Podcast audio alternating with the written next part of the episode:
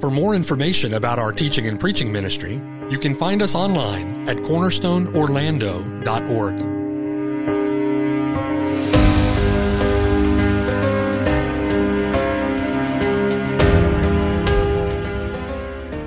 The following sermon has been brought to you by Cornerstone Orlando, making disciples for the glory of God.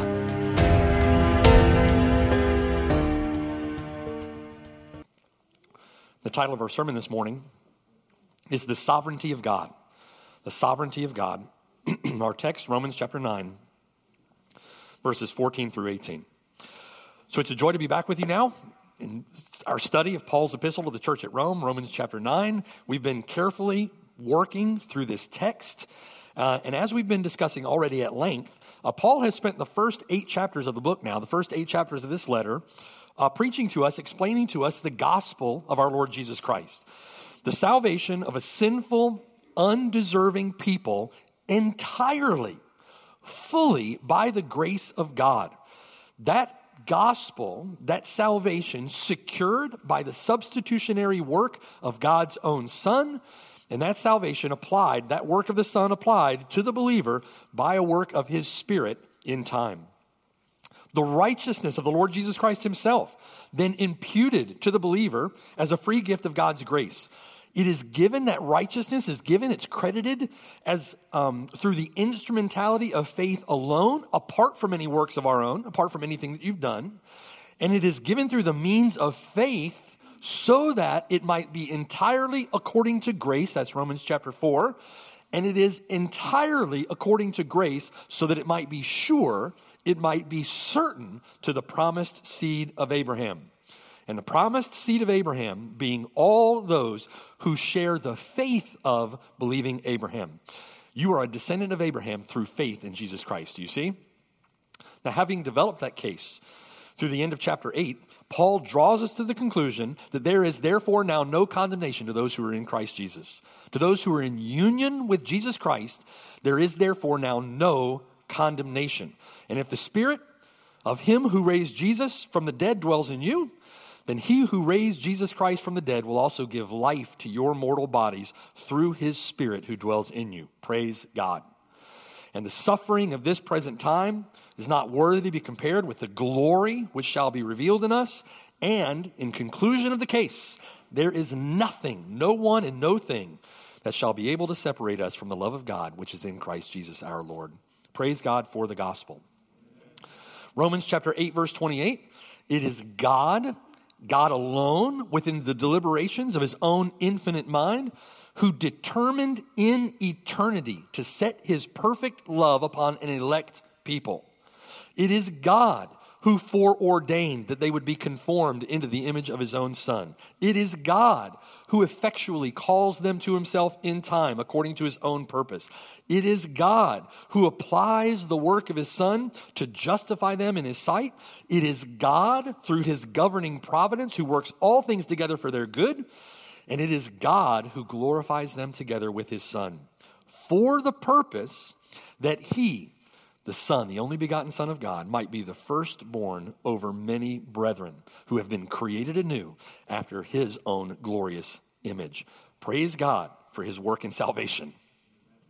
So, our salvation, and the moral of that story, the lesson that we're to take away from all of that, is our salvation is entirely of God.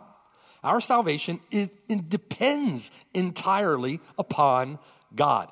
And our salvation depends entirely upon the faithfulness of God to his word. The reason that our salvation is so secure, the reason that it is certain to all the seed, is because it is in, it depends entirely upon the faithfulness of God to his own word, the faithfulness of God to his covenant promises. And that's the very reason, brothers and sisters, why our salvation cannot fail. It cannot fail. Titus chapter 1 verse 2 we hope in eternal life. It's the hope of the church. We hope in eternal life, which God, who cannot lie, promised before time began. If you notice, before you were born, before you had done anything good or evil, God promised. However, there are those who would say that a salvation by grace alone, through faith alone, a salvation that includes believing Gentiles as much as it includes believing Jews would mean that God has then failed Israel. They would say that an unbelieving and an apostate Israel is an indication that God's word is ineffective, that God's word has taken no effect, that God's word has failed to Israel.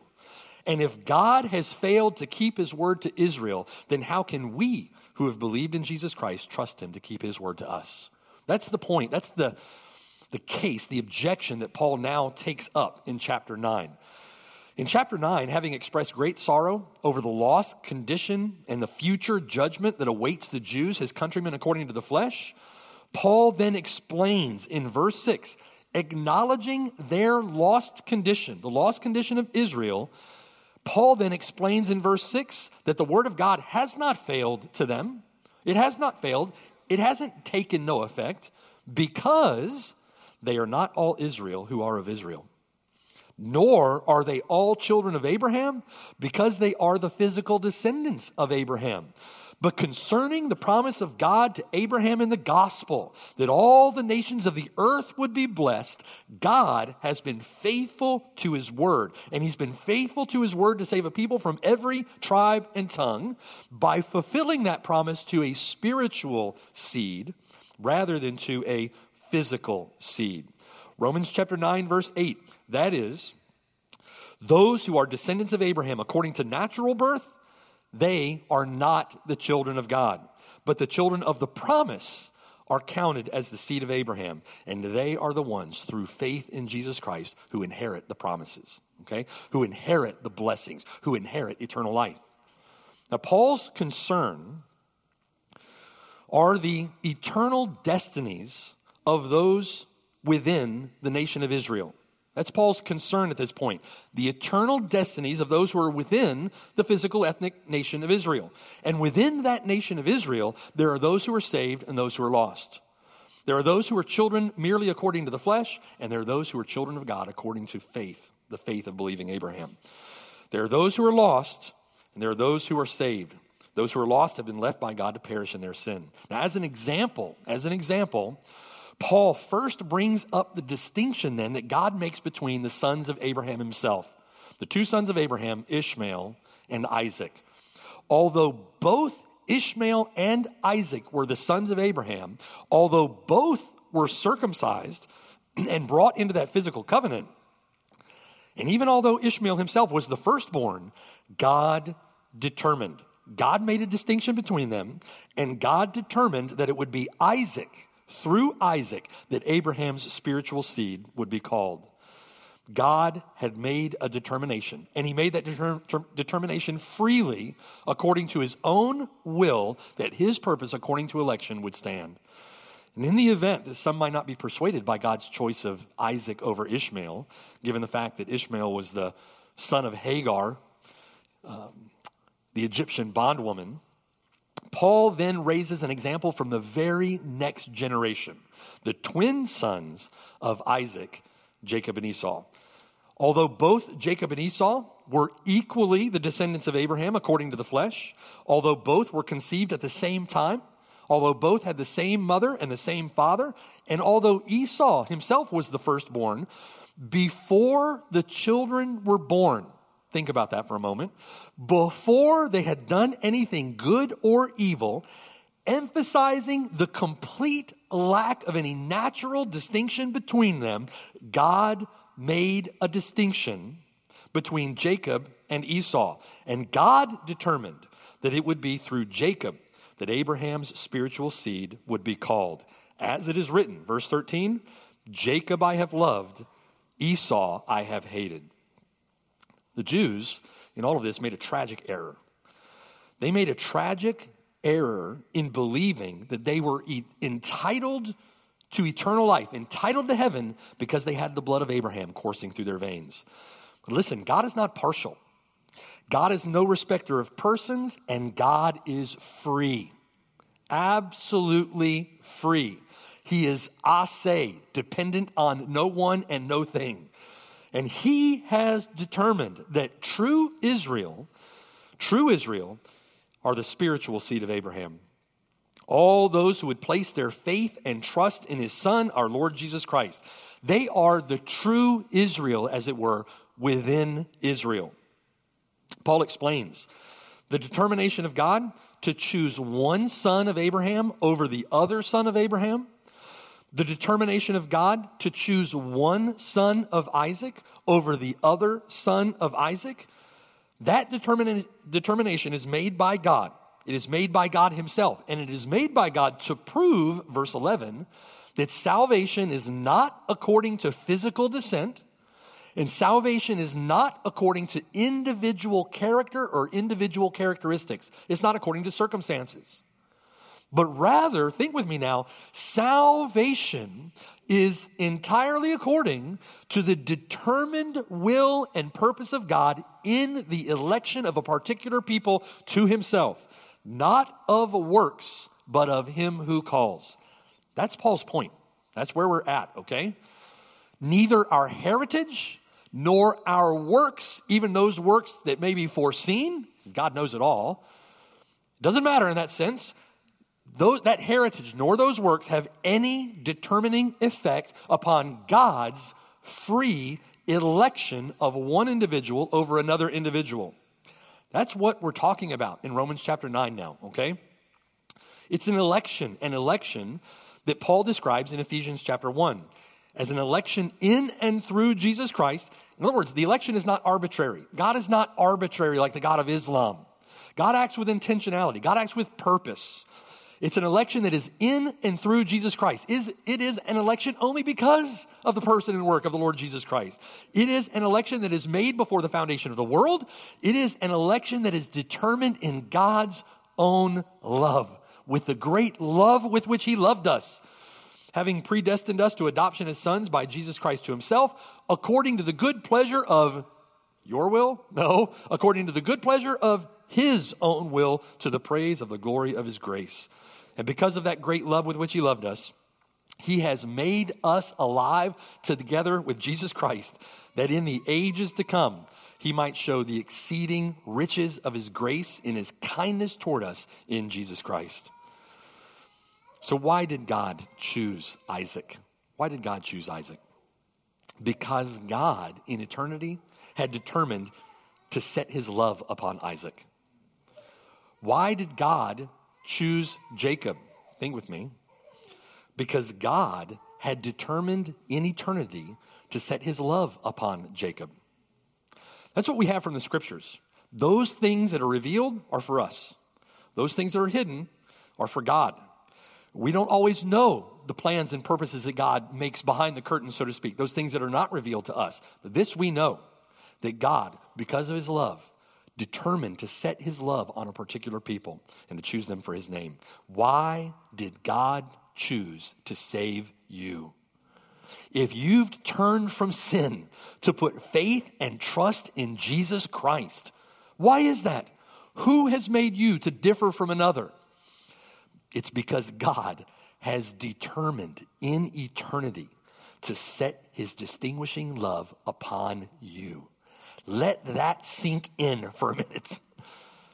He knows you from eternity, and he has determined to set his love upon you. And that's why our salvation is so sure, why it's so secure. Now, it's at that point at this point in our text that Paul anticipates an objection.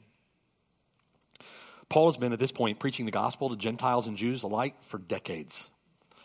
And he is well familiar with the objections that will most certainly be raised. Paul at this point has heard them all. He's heard them all. And concerning God's free election of one person over another, and again, that's what we're talking about God's free election of one person over another with no regard to individual merit, with no regard to individual works or individual characteristics or individual circumstances, in light of that, someone will rise up and object that's not fair. That's not fair. Will not the judge of all the earth do right, Paul? If God chooses, as you say, Paul, with no regard for the works of men under the law, then, the, then you have portrayed God as unrighteous. and the so called gospel that you're preaching is false. That's what they would say. Paul answers then in verse 14 What shall we say then? What are we going to say to that objection? Is there then unrighteousness with God? Certainly not. For he says to Moses, I will have mercy on whomever I will have mercy, and I will have compassion on whomever I will have compassion. Now, if you remember, it's been some time ago, but if you remember back in Romans chapter 3, this question of God's righteousness came up in Romans chapter 3. Turn that back there with me to Romans chapter 3, verse 1. That question of God's righteousness has been brought up before. Paul had just made a point that a true Jew, that's the end of chapter 2, that a true Jew is not one who is a Jew outwardly, right? A true Jew is one who is a Jew inwardly, and true circumcision is not outward in the flesh. True circumcision is a circumcision of the heart, a circumcision by the Spirit. And so that raises the question in chapter 3, verse 1 then. What advantage then has the Jew? What point is there to being a Jew then? What profit is circumcision? Verse 2 much in every way, chiefly because to them, to the Jews, were committed the very oracles of God. God gave them his word. But verse 3 what if some did not believe? Will their unbelief make the faithfulness of God without effect? Can you see how that's the very same objection that's being raised in chapter 9? Has the word of God failed? Has God failed to keep his promises? Has God abandoned his people, abandoned the covenant?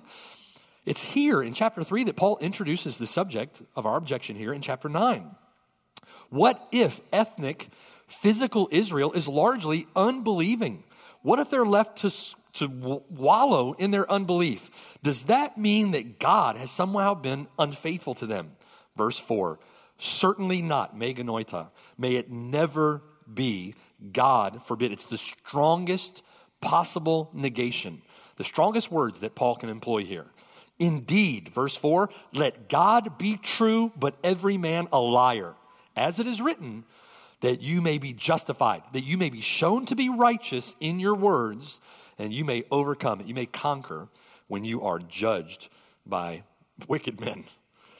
But if, verse 5, if our unrighteousness demonstrates the righteousness of God, what shall we say then? Is God unjust? Again, is God unrighteous when he inflicts wrath? I speak as a man. Certainly not. For then how will God judge the world? God is righteous.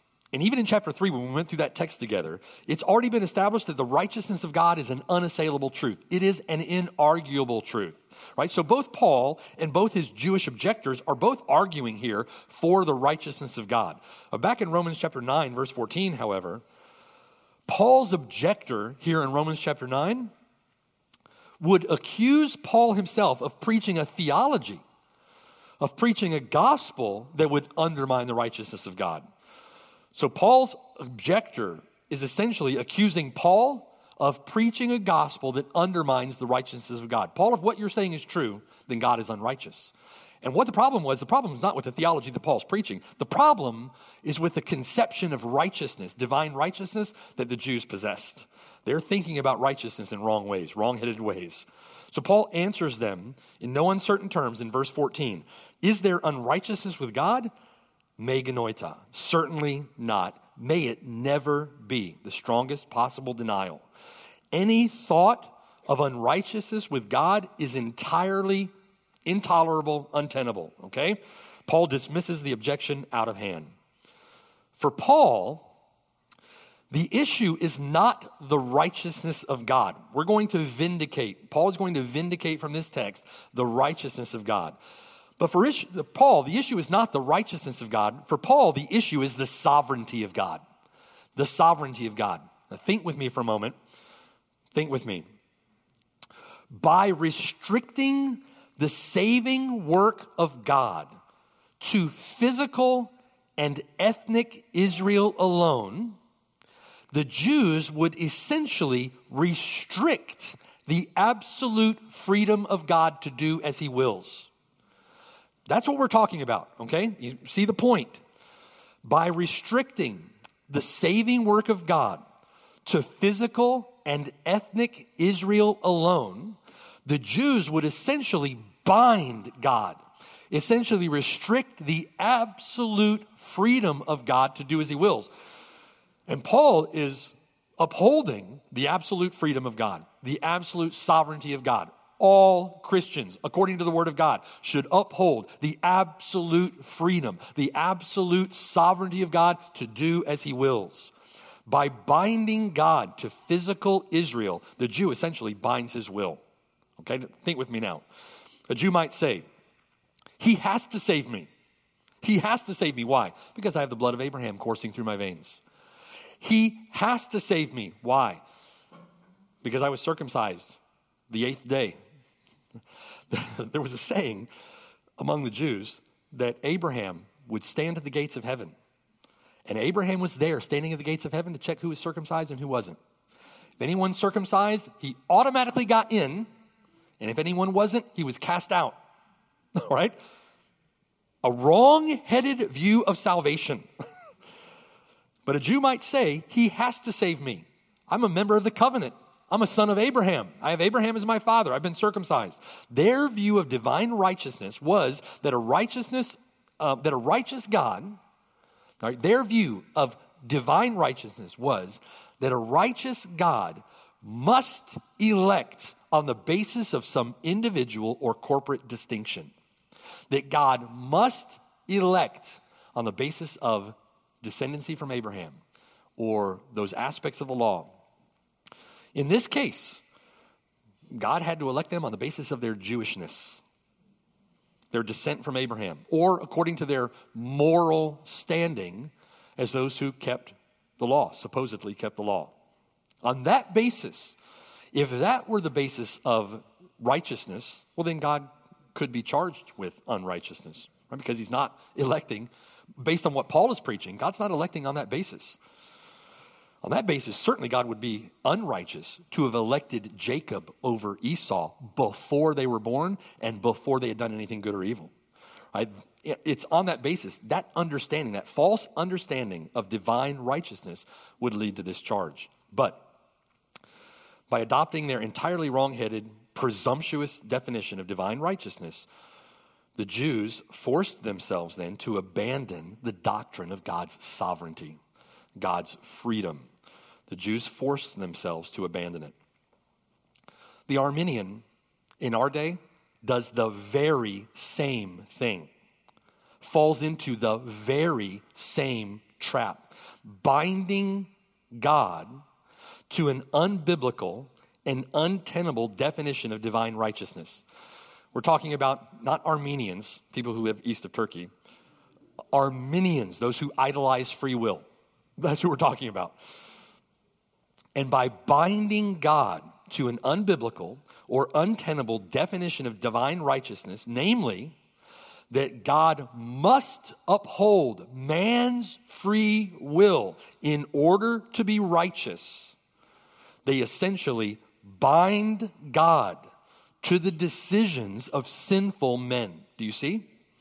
And they restrict the absolute freedom of God to do as he wills. He is the one who works all things after the counsel of his own will. He's the one who decrees all things whatsoever that come to pass. God is absolutely sovereign and free. Can you see how the Arminian today does essentially the same thing, falls into the same trap of the Jewish people, just from a different direction.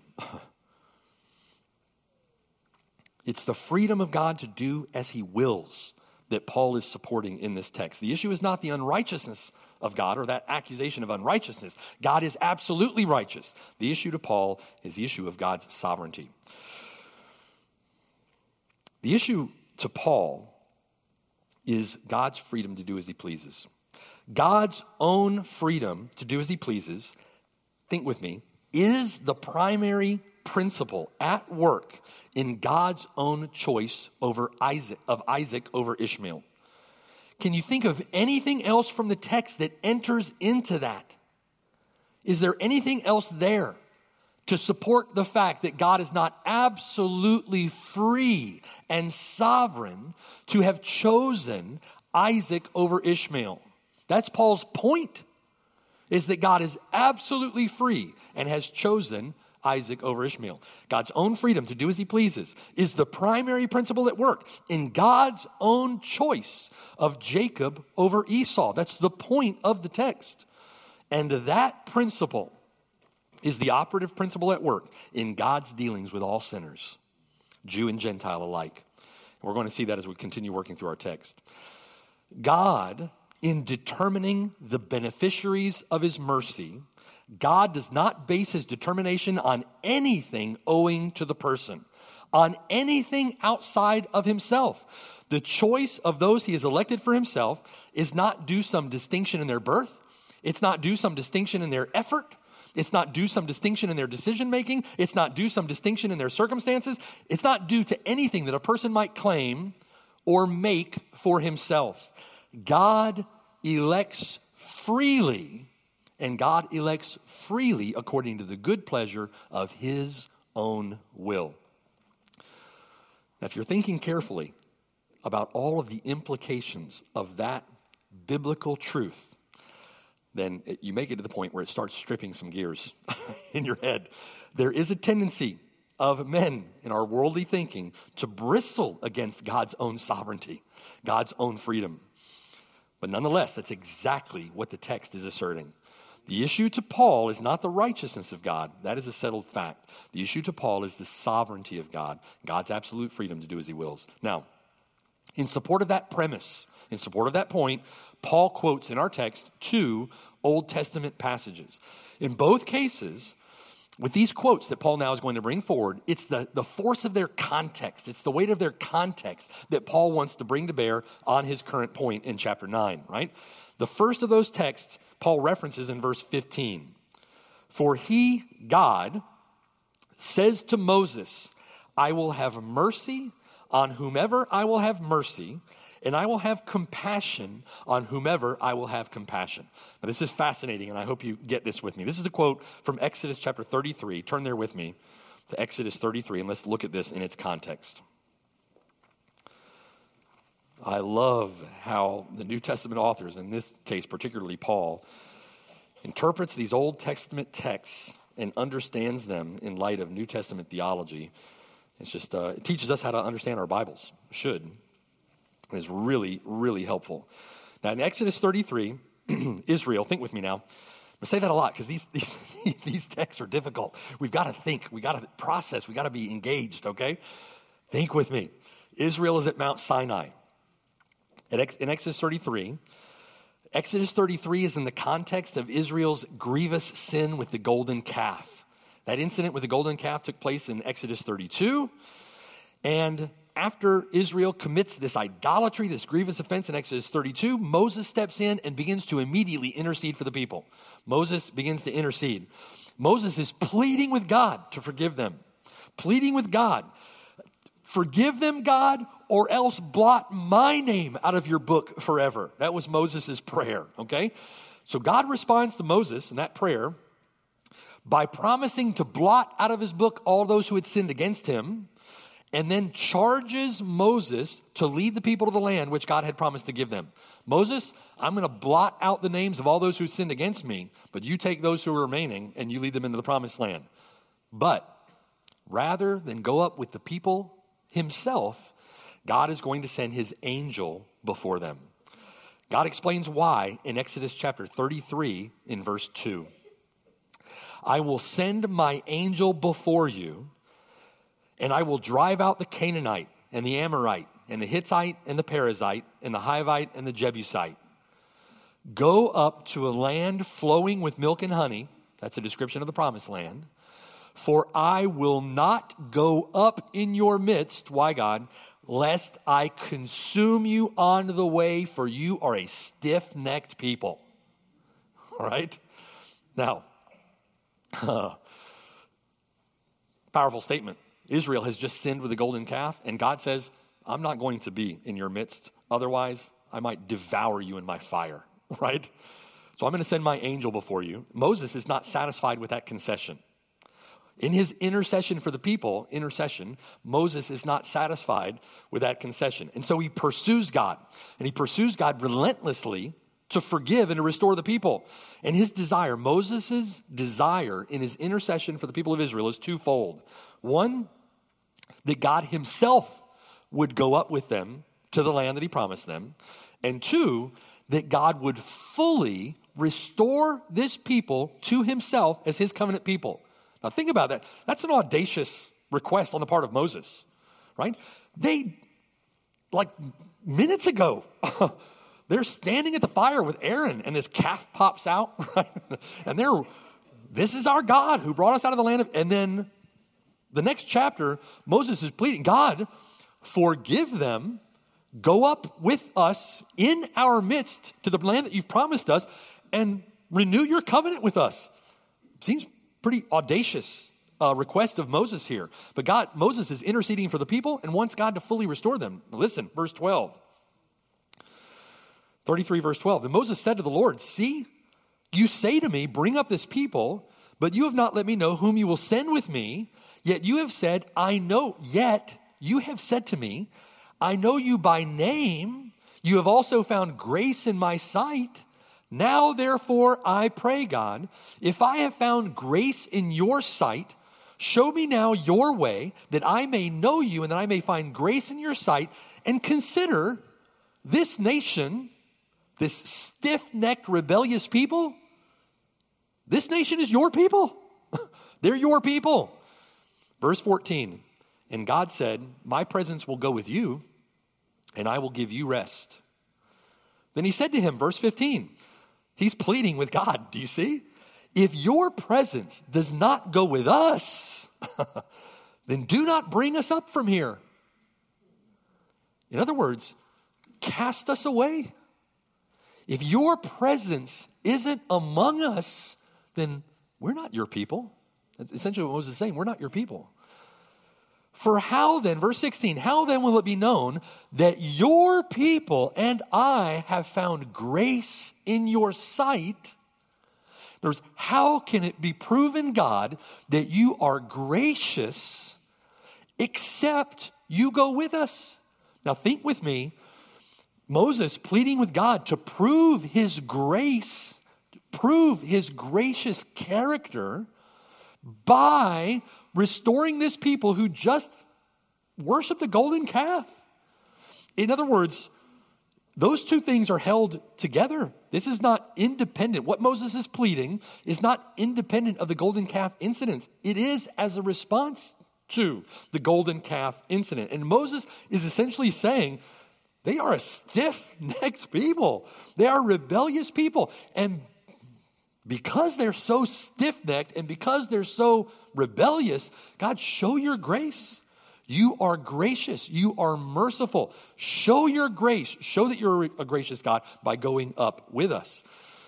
How will it be known, God, that your people and I have found grace in your sight except you go with us? So we shall be separate, your people and I, from all the people who are upon the face of the earth. Now, process with me. Moses knows exactly what he's asking. Moses is asking that a stiff necked and idolatrous nation would be distinguished. They would be distinguished from all the other nations that are on the earth as God's own people. And they've just sinned with the golden calf. And on what basis are they to be distinguished? You notice Moses, Moses doesn't plead on the basis of their righteousness. They've been grossly unrighteous. Moses doesn't plead on the basis of any circumstance. Moses doesn't plead, they're a beautiful people, they're a large people, right? None of those things from Deuteronomy 7. Moses doesn't plead on the basis of anything to do with them or upon any circumstance. Moses pleads on the basis of God's covenant promise, on the basis of God's covenantal character. Moses was making a claim, as it were, on the astonishing willingness of God to act in mercy. That's Moses' claim. Moses knew that God was gracious and merciful, and Moses is making a claim on that grace. He is, to use a word that uh, Murray himself used, Moses is exploiting that grace, interceding for the people of Israel with God, pleading with God's with God for his grace knowing that God is gracious and merciful. Not on anything distinguishable or distinctive in Israel. Notice the similarity, Romans chapter 9. There isn't anything distinguishing or distinctive about Israel herself. Israel is chosen not because of Israel, but because God had determined to set his electing love upon that people, okay? They're a stiff necked people, an idolatrous people, but rather, Moses is making a claim entirely upon the electing purpose of God alone in simply choosing Israel as his people. That's Moses' claim. Moses appeals to nothing of merit in the people themselves, he appeals to no extenuating circumstances. He simply presses the grace and mercy of God based upon God's electing purpose alone. Verse 17. So the Lord said to Moses, displaying his, his glory, I will also do this thing that you have spoken. Wow. I will also do this thing that you have spoken, for you have found grace in my sight, and I know you by name. Now it's very interesting. Very interesting. Moses then immediately attaches a request to this promise of God. God has promised, I'm going to do what you've asked. I'm going to promise that I'm, I'm going to do what you asked. And then Moses immediately attaches this request, verse 18. Moses said, Please show me your glory. Show me your glory. Now, think with me. In the context, the request for God to reveal his glory to Moses is essentially a request by Moses to have God confirm his willingness to show mercy to a stiff necked people. In other words, God's glory is wrapped up in God, the astonishing willingness of God to lavish grace and mercy upon an undeserving people. Right? God's glory is manifest in, a, in a, his lavish grace, his abounding mercy upon undeserving, indistinguishable, wretched sinners like you and me. God's glory is wrapped up entirely in God's willingness to show that, to demonstrate that. So, what is Moses asking? Show me your glory. Show me your glory. I want to see manifestation of who you are, your goodness and your righteousness. Notice what he says. In other God's own glory now, God's own glory is the basis for his astonishing mercy, his astonishing grace. And what does God say to Moses now in response? Verse 19. Then he said to Moses, I'll make all my goodness pass before you. I will proclaim the name of the Lord before you. What is all that goodness? What is that name? How is that represented? We ordinarily think of his goodness in these terms. Verse 19, I will be gracious to whom I will be gracious, and I will have compassion on whom I will have compassion. God's glory is wrapped up in his sovereign freedom to pour out grace and mercy upon whom he wills, with no regard to any merit in the creature, with no regard for anything within them, but entirely upon the good pleasure of his own will. Do you see how this connects to Romans chapter 9? Okay? That text is quoted in Romans 9:15. I will be gracious to whom I will be gracious. I will have compassion on whom I will have compassion. The Lord says, I'll make my goodness pass before you and will proclaim the name of the Lord. Now, God fulfills this promise in chapter 34. Flip the page, verse 5. Now, the Lord descended in the cloud and stood with Moses there, and he proclaimed the name of the Lord. The name representing the character or the essence, the nature of God here the nature of a thing, a person, here in this case, Jehovah.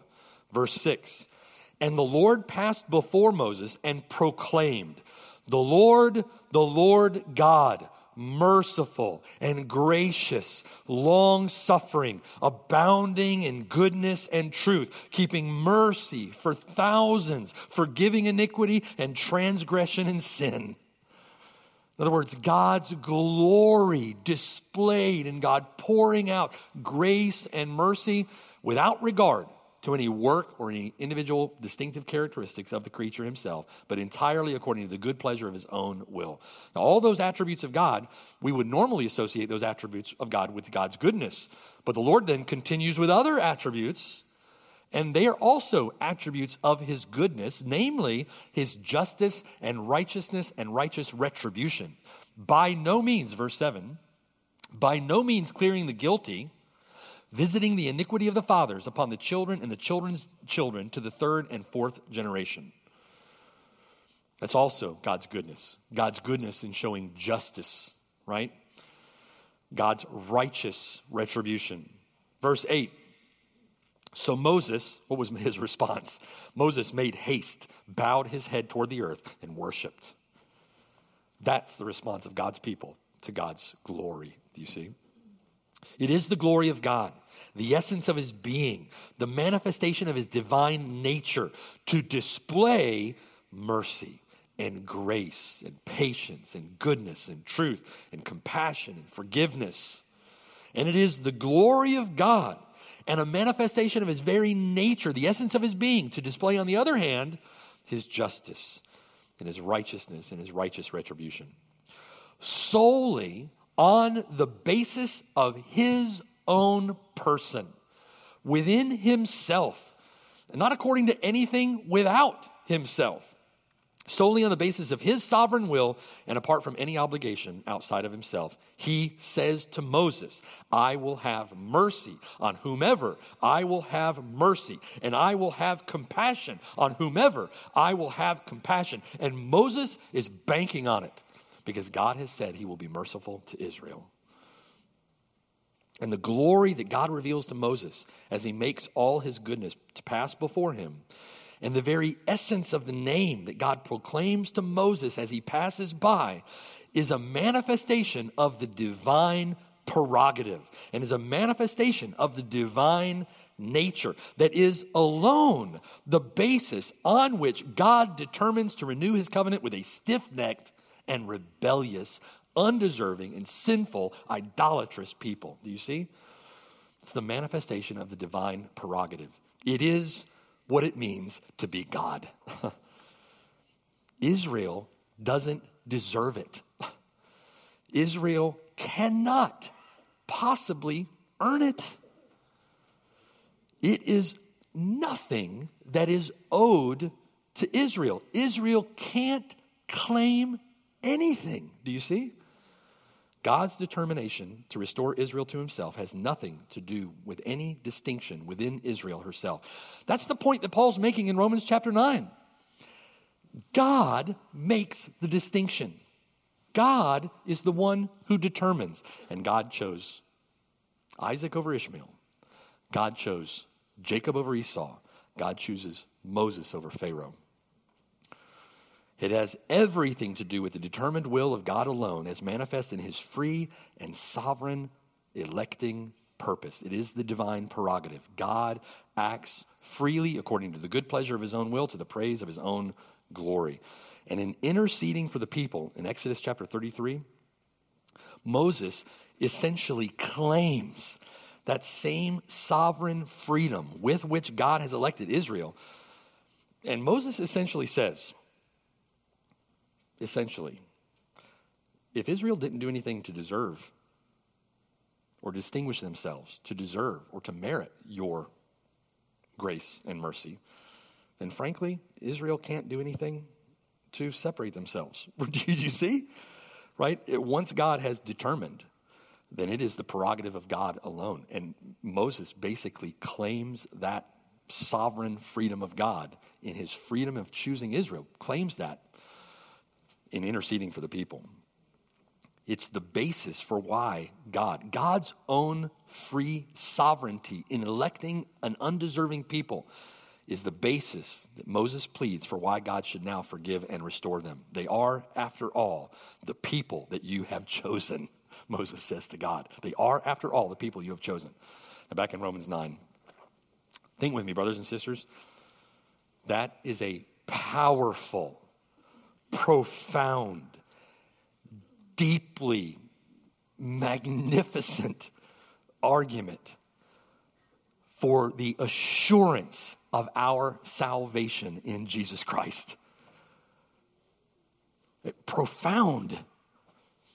There is a tendency on the part of God's people to wallow in anguish over their sin, and we get it, right? We're a sinful people. We sin against God. And we don't want to sin against God. We know that God is holy. We know that God is not to be trifled with. We fear the Lord. By the Spirit of God within us, we fear the Lord, right?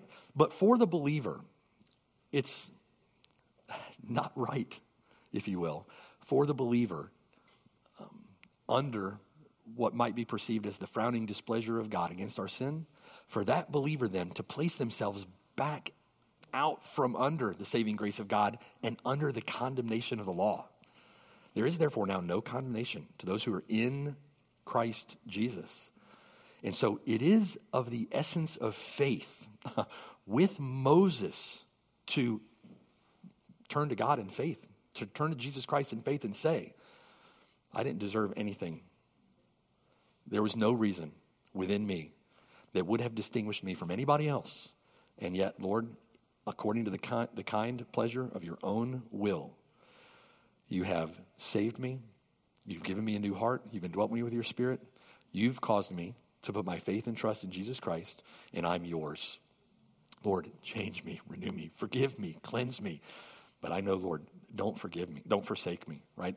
Uh, I know you'll not turn your back on me. I know that you'll never leave me or forsake me. I know that I'm yours, and I know that you are mine, right? That is that's the essence of faith to, to, to take God at his word.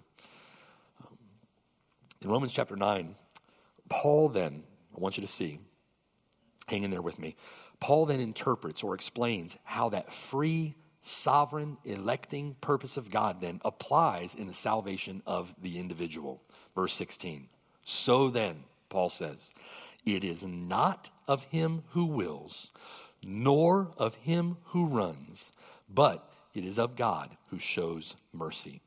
It pertaining to mercy, compassion, forgiveness, grace, salvation.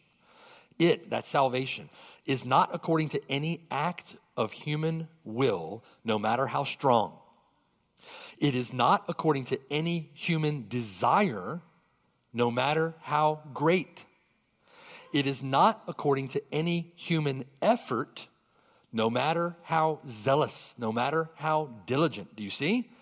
The first term has to do with man's desire, man's volition, the determination belonging to man's own will. The second term has to do with man's effort, man's exertions. A person may desire salvation, a person may seek salvation according to their own heart and mind, right? A person may pursue salvation and may pursue salvation with diligent effort. At the end of the day, Paul is saying that neither our desire nor our effort has anything to do with the principle by which God has determined to show mercy. Nothing to do with it, which at the end of the day destroys Arminianism and it destroys the objection of the Jews that God is somehow unrighteous.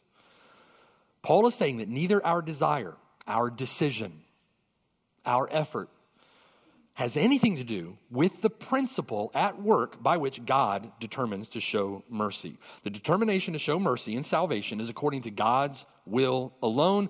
God acts freely in the salvation of a sinner. I will have mercy on whomever I will have mercy, and I will have compassion on whomever I will have compassion. I don't know how you could say it any clearer, and yet we still want to argue against it. right? The distinction that God made between Ishmael and Isaac, the distinction that God has made between Jacob and Esau, the distinction that He makes between you, if you're in Christ, and those who die in their sins, is the fulfillment of God's covenant promise to those who are the beneficiaries of His electing grace, the beneficiaries of His determined purpose. And God is free. The word mercy there is of particular interest. Think with me. The word mercy is of particular interest because um, mercy cannot possibly be in, given in response to some claim.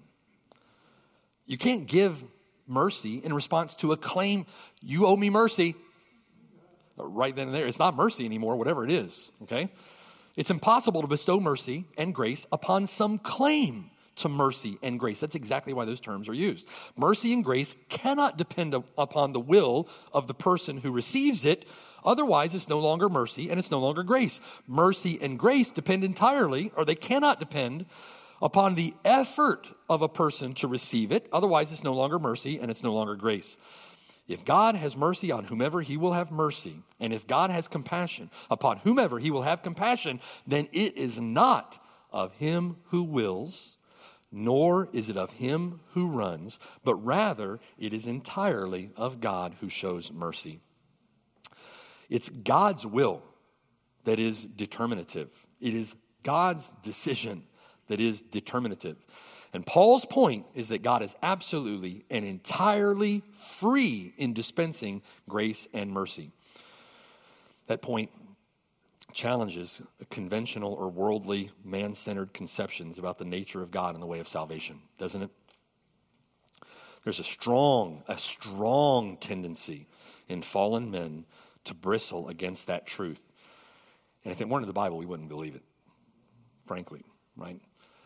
World religions, not one of them upholds the sovereignty, the freedom of God. It's because they're all inventions of men or demons. In the verses that follow, verses that we'll consider in part two on this text next week, Paul, to use a pun, pun doubles down. Paul doubles down by appealing to God's dealings with Pharaoh, dealings that will further stretch our conceptions of God's own freedom. Verse 17 For the scripture says to Pharaoh, for this very purpose I have raised you up, that I may show my power in you and that my name may be declared in all the earth. We'll look carefully at the grammar of that text so that we understand exactly what the Lord is saying. And what is Paul's interpretation of God's dealings with Pharaoh? Verse 18 Therefore, he has mercy on whom he wills, and whom he wills, he hardens. We'll look at that next week. Our God is in heaven, says the psalmist, and he does whatever he pleases. Amen? To the glory of Almighty God. Ishmael and Isaac, Jacob and Esau, Moses and Pharaoh. The principle at work that determines the nature of God's conduct toward men is his own will, acting in fulfillment of his own eternal and electing purpose. He does not act with respect to merit.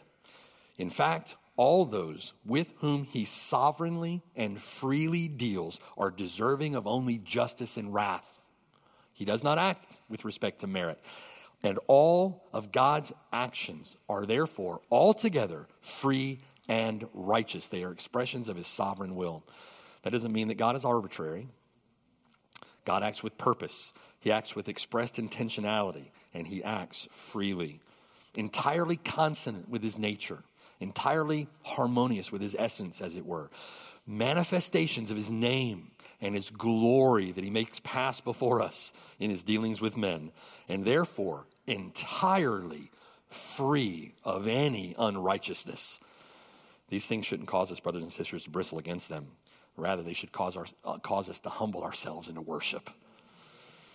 Worship. Fully trust Him for His wisdom. Fully trust Him for His righteousness, His goodness. Fully trust Him for His wisdom and will. And with Moses, brothers and sisters, what this should do is with Moses cause us to make haste bow our heads to the ground and worship God. For who has known the mind of the Lord, or who has become his counselor, or who has first given to him, and it shall be repaid to him? For of him, and through him, and to him are all things to whom be glory forever. Amen. Pray with me. Father in heaven, thank you, Lord. We praise you and thank you that you are sovereign and free. You have freedom over the clay uh, to act in accord with your very nature, with your very being, in goodness and in compassion and forgiveness. But also, Lord, we understand in justice, and in righteousness, and in retributive wrath. I pray, Lord, that no one, no one this morning would walk out of this room without considering your sovereign freedom to act in accord with all of their sin and rebellion against you. in righteous retribution for all they've done, and that they would be objects in eternity of your wrath due their sin. And I pray that they would turn from their sin and put their faith and trust in Jesus Christ, knowing, Lord, that you are merciful and gracious, that you have determined to show mercy and grace. I pray, Lord, that it would be according uh, to your word, to your will, you would show mercy and grace to them. For their eternal good, it would certainly be, Lord, but to your eternal praise and glory. We pray these things in Christ's name. Amen.